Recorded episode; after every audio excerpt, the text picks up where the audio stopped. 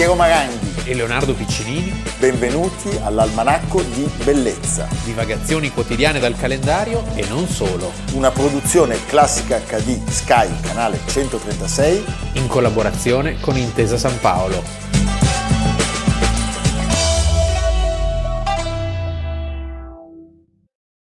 Almanacco di Bellezza, 12 aprile Leonardo Piccinini, Piero Maranghi e i nostri ma- magnifici amici, le vigne di Zamò, Miriam e Pierluigi Zamò. Ma ti E la- ricordi quella giornata meravigliosa là, nelle colline? Con Maria Giovannaelli. Con Maria Giovannaelli, tutta la famiglia. È stupendo, guarda Eh. che, che regalo. Sì. C'erano altre cose che naturalmente, siccome andavano, Aia. erano cose fresche, tu non le vedi. No. Eh sì. Vedi? Eh, caro mio, c'è anche un contributo filmato. è proprio malandrino. Prego la regia, c'è anche un Pierino contributo il filmato. malandrino. Con le vigne di Zanò qui si mangia un altro po'. Senti Eh, Leonardo, musica, oggi, musica. oggi si parla di musica e sappiamo che la maestria artigiana che sta dietro la bellezza della musica è eh, un, un valore straordinariamente presente nella tradizione italiana e in particolare Cremona. di quella città stupenda che appunto è Cremona. Cremona, Eh? dove già nel Duomo ci sono Eh, le... certo, ci sono le forme. Un contributo.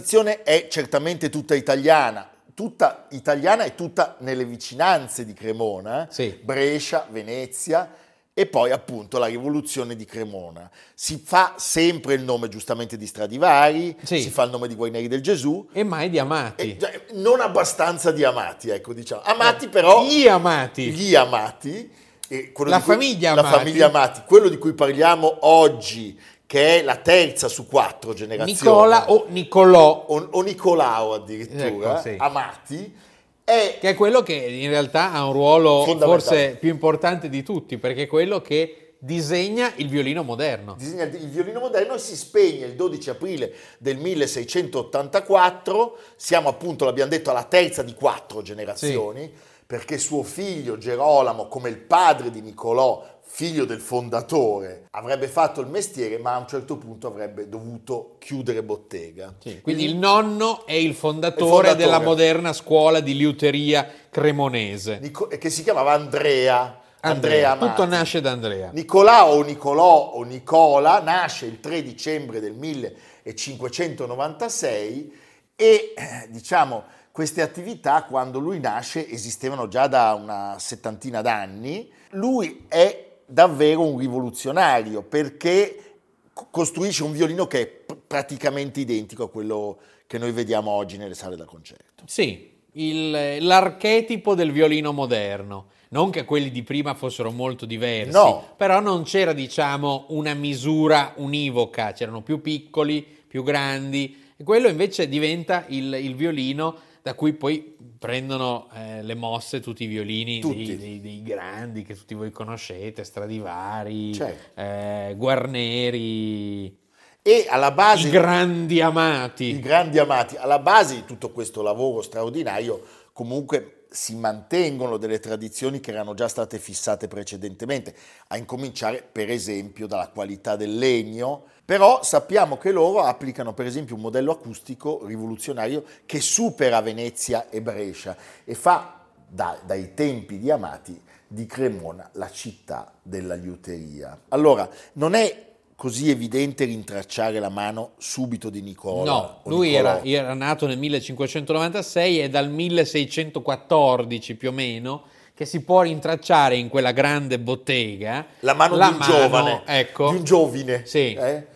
Si può notare infatti... Qual è l'innovazione? Qual è Beh, l'innovazione, cioè, caro Piero? eh, beh, l'innovazione stilistica e personale che avrebbe caratterizzato sempre il suo lavoro. Erano Eh, anni difficili. Erano anni difficili. Sai che cosa spinge poi questo ragazzo a doversi inventare? Il padre muore, Gerolamo, di peste, Sì. e quindi è lui che si fa carico de- della famiglia, ma lo- lo- tutto questo avviene quando è molto, molto giovane, però devo dire che dimostra una tempra nell'affrontare la pressione e il peso di questa situazione eh, eccezionale. È un uomo che avrà una vita lunghissima, Sì. perché morirà oltre ottantenne, per allora è un- un'età ragguardevole e di fatto lui durante questa vita riesce a fissare definitivamente il modello standard di violino. E a perfezionare la, eh, la dimensione, la qualità Ingrandendolo, sì, delle, delle sue opere. la potenza, Sì, tant'è eh, che pensa che per i contemporanei suoi,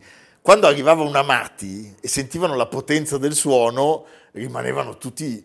Era un vero miracolo. Sì, con lui c'è una dimensione con cui la cassa dello strumento si assesta. Certo. Quanto siamo, Piero? Siamo sui 34-35 centimetri, virgola 4 millimetri, Allora anche i legni sono un po' importanti. Certo. Non è che puoi prendere un legno qualunque. però 35,4 sai quanto sono quelli di oggi? Sì. 35,6, cioè siamo, Ecco, siamo sì, arrivati. siamo lì. Siamo arrivati Io mi ricordo chi era che suona eh, Brunello che suona là nelle palle, Le- sotto le palle si chiama Paneveggio. Certo. no? C'è Il suono delle il montagne, suono delle montagne, eh? sì. Gli alberi, i legni che si usano sono l'abete, il salice, l'acero. Poi mi, mi vengono in mente le bacchette magiche di Harry Potter. Sì. C'è qualcosa di magico in Sì, questa vicenda. sì. E il grande modello Amati, che viene sostanzialmente brevettato e che è alla base del successo straordinario della bottega, è il violino di oggi.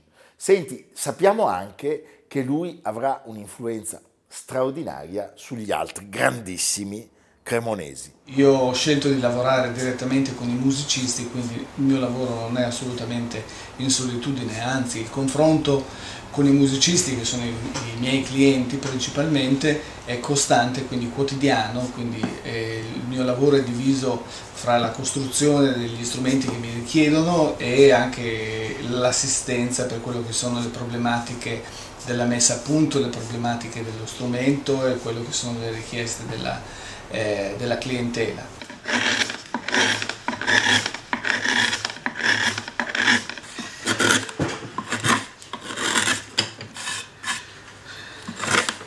Se non hai un maestro, nessuno ti insegna a sentire il legno che canta. Ascolta.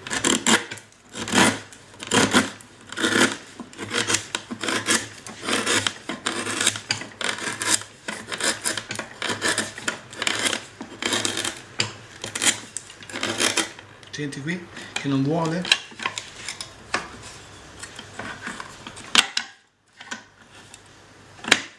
Allora lo fai cantare di qua. Della sua vita è privata... verniciato il violino, Sì. color ambra. Color ambra, che Eh, meraviglioso. lì è la bellezza anche. eh. Della sua vita privata si sa poco. Sì. Sappiamo che nel 1645, quindi all'età di 48 anni, lui sposa Lucrezia Pagliari, Sì, non ci perdiamo molto, No. diciamo. che era di 12 anni più giovane, Eh, così. eh, e, e nascono quattro figli maschi e quattro Sì, femmine. e questo è importante. Il secondogenito è Girolamo, Girolamo. come il nonno, cioè Sì. come il padre di Amati Nicola. E Sì, dobbiamo dire che poi col Giglio Girolamo la qualità peggiora, Sì. quindi diciamo il ceppo Amati sostanzialmente si Sì, si ferma. ferma. Lui ha dei figli veri Certo, che sono gli illustri, Gli illustrissimi. dei, ma- dei- dei discepoli potremmo dire, che sono i supernomi. che sono i supernomi. Perché da- dagli archivi leggiamo per esempio che Alessandro Gagliano, capostipite di una celeberrima famiglia di, Napoletani. di liutai napoletani, passa da lui. Passa Jacobus Steiner, che invece era tirolese. Sì. No, ma capisci? Sì, sì. Cioè, andavano È tutti vero. a Cremona da, da Eh, a imparare. Caput mundi. Giovanni Battista Ruggeri e Andrea Guarneri, nonno del celeberrimo Sì, Guarneri del Gesù perché c'era il monogramma. il monogramma. E indubbio anche è l'influsso su Stradivari. Su Francesco Ruggeri, grande scuola, e su Antonio Stradivari. Non ci sono delle testimonianze documentali di tutto questo, però c'è una citazione perché c'è un famosissimo Stradivari del 1666 nella cui etichetta Stradivari definisce se stesso come eh, Discepolo. discepolo prediletto di Amati e quindi insomma diciamo l'indizio è di alta, è di alta qualità. Quindi anche un po' senza volerlo, inconsapevolmente, Amati crea una bottega, una realtà professionale, una factory, si Una factory. oggi, molto, molto importante, formidabile. E, e il povero Girolamo forse anche un po' schiacciato. Ogni tanto incomincia a falsificare la firma del padre. Aia, Ecco. come gli assegni. Sì, o come De, o, o come De Chirico, Come- co- come le De Chirico, giustificazioni a scuola. eh, come De Chirico con le metafisiche degli anni 70. Sì, sì, eh. sì, eh, questo l'ho questo fatto poi- nel sì. 24, Sì, si sì, vede. sì. Eh, va bene, ma una straordinaria tradizione italiana. L'abbiamo detto, lui muore ottantenne e viene sepolto nella chiesa di Sant'Imerio. Dove c'è una straordinaria pala di- del Genovesino, un quadro bellissimo. E se volete andare a vedere i suoi capolavori al Museo del Violino, per esempio, inaugurato a Cremona nel 2013, Quindi sono dieci anni. potete, potete ammirarli. Adesso ascoltiamo un capriccio di Biagio Marini, eseguito dal violinista Peter Shepard, che suona un Niccolò Amati del 1669. Siamo al Metropolitan Museum. Ma scusa.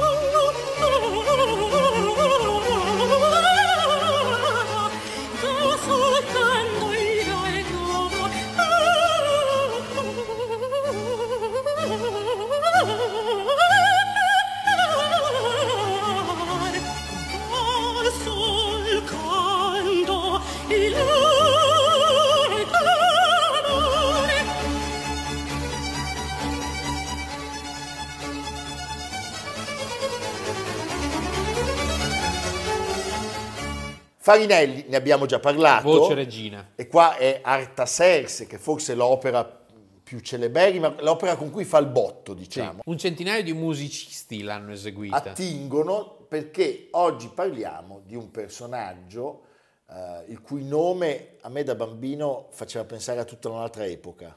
Sì. Metastasio, Pietro Metastasio. A quale epoca Io- pensavi? Io, pensavo, non so, c'è il Vespasiano, Ah, è Metastasio. Metastasio, dicevo, sarà l'intorno. A me, È successo della chirurgia, sì, il no, metastasio. il metastasio. Mi è sei rotto il metastasio. Esatto, oppure ho chiamato l'idraulico perché c'è il metastasio intasato, come il Ecco, Vespasiano. proprio- proprio livello, Capisci, io devo va, andare basso.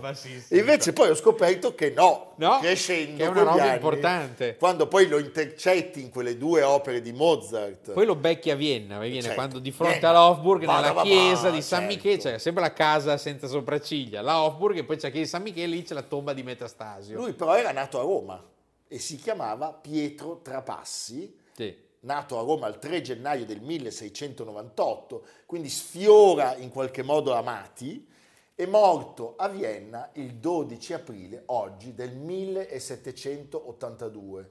Il cognome Trapassi gliel'aveva dato Gian Vincenzo Gravina, il, il cognome d'arte, diciamo, Che è uno dei fondatori dell'Arcadia. dell'Arcadia, semplicemente aveva gre- grecizzato Sì. il, suo, il suo nome. Lui deve moltissimo a Gravina perché Gravina lo porta in Calabria. Eh, E lo porta in Calabria a A mangiare l'anduia. No, a studiare con una educazione molto mh, eh, severa, molto cartesiana, razionalistica, quindi diciamo lo sottrae alla mondanità romana perché il giovane aveva delle veleità per eh, le- le- i banchetti, insomma la vita, invece in Calabria era più tranquillo.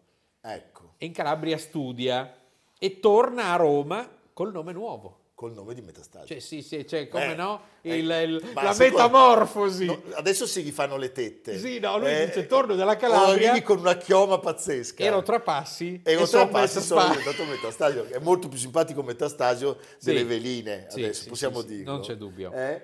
Lui è tra i seguaci di Maria Cristina di Svezia. Che, Beh, che pagava. una, una figura a cui dedicheremo presto un almanacco. Certo.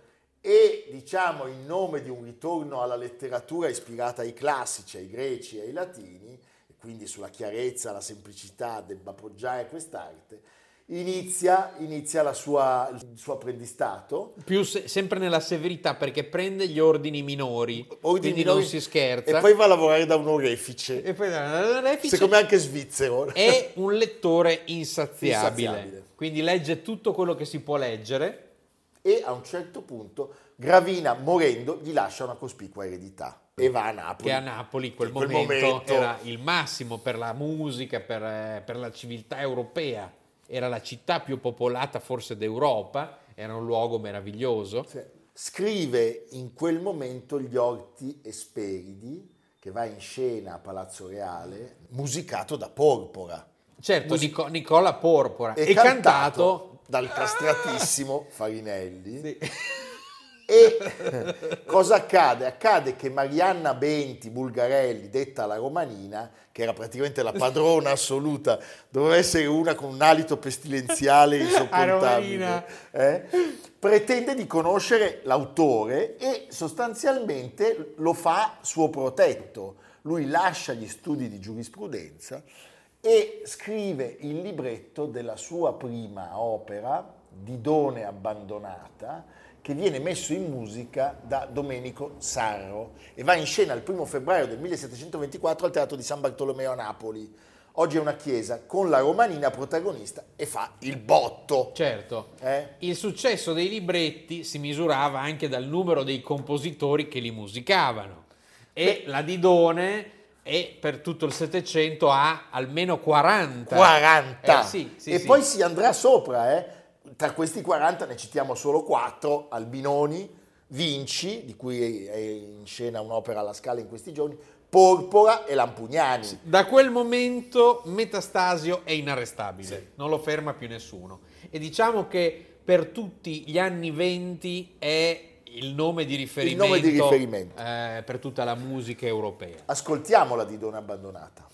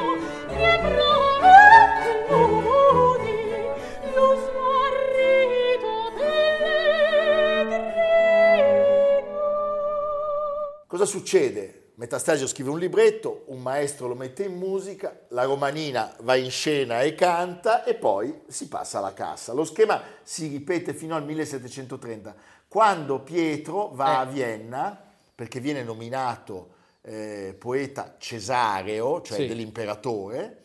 Nel 1737 muore anche la romanina. Che a me se- mi viene in mente la Magnani. Sì, anche a me, così. ma più, più con le te- Sì. eh, vabbè, con i davanzali. Sua romanina, Eh. sorella, tu pensi, no? E anche lei mi lascia tutto. sì. Sì, ma beccarne due dopo il Gravina la Romanina, però, però, bontà sua, Tutti lui, lui dà tutto al marito della Romanina. C'era un marito. Certo, giusto. eh? Ah, Quindi già l'eredità aveva del già un- Gravina. aveva già il Gravina, il Sì. successo. Lui resterà a Vienna fino alla morte e escludendo gli oratori, le brevi cantate, le azioni teatrali, i lavori Sì. d'occasione per le feste di corte, Metastasio L'Olimpiade 1733. 26 melodrammi, eh? il suo maggior successo è Altaserse, Altaserse, da cui 1726. Siamo, siamo partiti e poi, e poi ci sono almeno due titoli che noi conosciamo molto bene perché c'è passato l'immenso genio di Salisburgo. un ascolto. Grazie onurile ciel, pur si ritrova chi si avventuri a dispiacere col pero. Alla grandezza tua la propria pace anni oppospone, tu ricusi un trono per essergli fedele, ed io dovrei turbar fiamme si belle. Ah, non produce sentimenti sireni, tito il core, sgombro ogni tema, Iulio stringere nodo si degna, e n'abbia poi cittadini, la patria e guari a voi.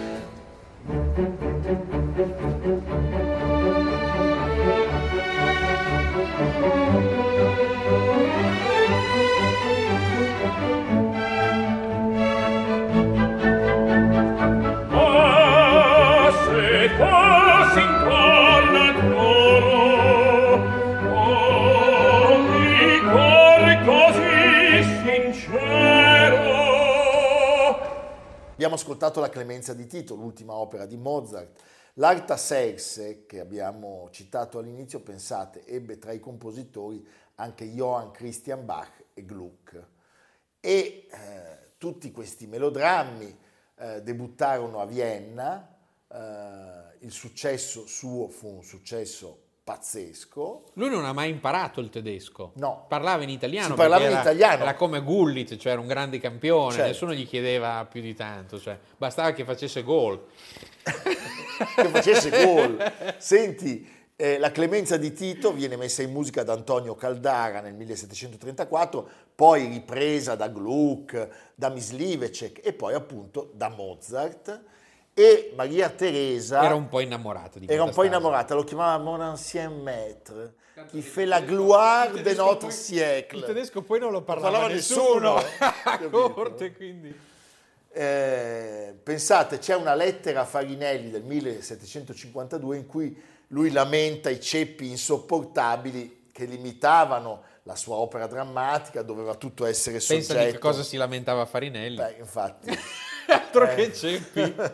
altro che ceppi, lì sono incudini e martelli, va bene. Senti, sappiamo anche che Il Re Pastore è la seconda opera che nasce con Giuseppe Bono nel 1752 e dopo 23 anni arriva a Mozart. Beh, fantastico. Metastasio ha ridato dignità letteraria al dramma per musica, scrivendo i suoi libretti come un'entità letteraria già perfetta. E quindi diciamo il suo ruolo di riformatore del melodramma, di personaggio centrale della civiltà letteraria, poetica, artistica, musicale del Settecento è assolutamente eh, di primaria importanza. Ci, ci capita, abbiamo parlato tante volte di poeti maledetti, vite terribili. Eh, Sereno, ecco, sereno, Sereno. Lui è, è sereno. un po' come Rubens. Sì, sono quelli sereni che raccontano da cose serene. all'altra, sì, tutto è andato bene. un'eredità, un'eredità, soldi. un'altra. Per cui se, se non avete dei congiunti, l'invito che facciamo a Leonardo ed io, anche noi per essere Eh sì. sereni, è di un legato, considerare, eh, così, un legato all'almanacco. un legato all'almanacco. All'istituzione che noi all'istituzione. rappresentiamo. Poi, Classica prendi- poi prendiamo tutto noi, Poi Libane. Sì, il procione rimane a spasso. Sì. Va bene. Senti, un ascolto. Il Re Pastore, Mozart, Metastasio, beh, insomma, Diana Damrau.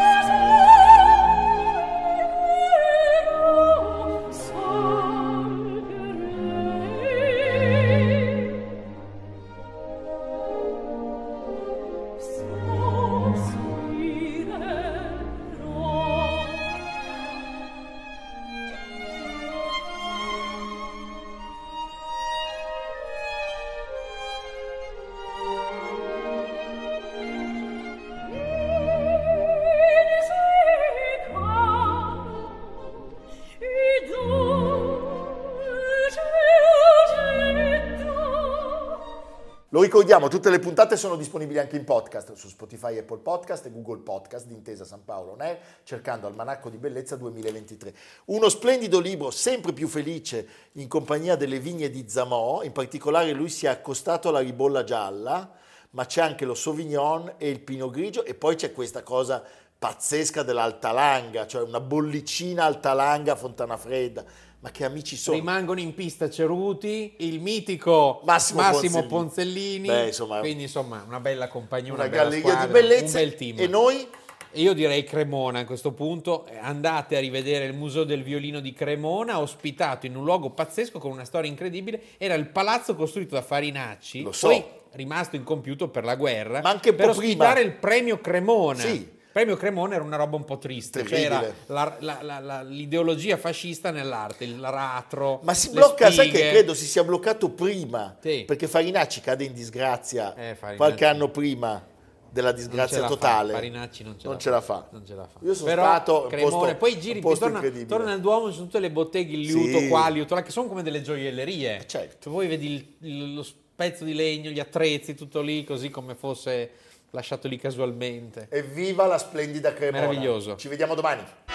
Almanacco di bellezza a cura di Piero Maranghi e Leonardo Piccini. Con Lucia Simioni, Samantha Chiodini, Silvia Corbetta, Jacopo Ghilardotti, Paolo Faroni, Stefano Puppini. Realizzato da Amerigo Daveri, Domenico Catano, Luigi Consolandi, Simone Manganello, Valentino Puppini. Una produzione classica HD, Sky Canale 136 in collaborazione con Intesa San Paolo.